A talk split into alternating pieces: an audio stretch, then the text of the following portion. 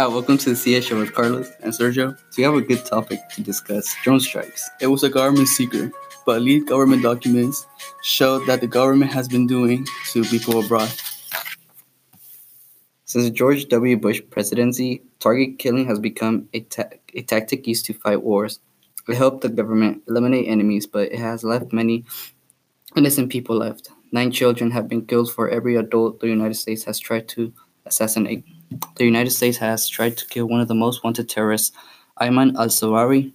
They've had numerous attempts, but they killed 76 children and 29 adults in the process. These attacks are still happening in Pakistan, Somalia, and Yemen. This is a violation of the Constitution and international law. The government argues that target killing is a valid exercise of the United States self defense rights under the United Nations Charter. Now, you might be wondering why isn't it being reported on the news? Well, because on March of 2019, President Donald Trump entered an order that required the government to tell the government and the media of the official count of people killed by the U.S. military and the CIA drone strikes in countries we are not at war with. The government can keep these strikes going and killing a lot of people without us even knowing. The law was put in place by President Obama. He had many questions surrounding the law, but it was valuable.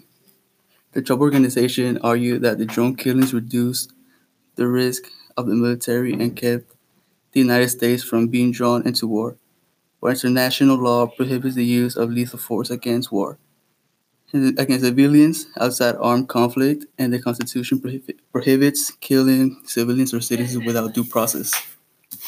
There's not much we could do about this issue. Representative Adam Schiff announced that he would try to seek the transparency requirement with leg- legislation. This is a small step forward to know what's happening. There's not much we could do because many Americans don't know about this issue because it is not reported and we don't know the exact number of how many people have died in the target killing strikes. As long as this issue is kept quiet by the government, it will keep going in foreign countries. As of right now, in the country of Niger, the CIA is building a new base for drones to keep these strikes going. These strikes have been going on for a while now, and it looks like we aren't going to end them soon. The government needs to give the people of America a good or strong argument of why this is going on it seems like they hide a lot from us.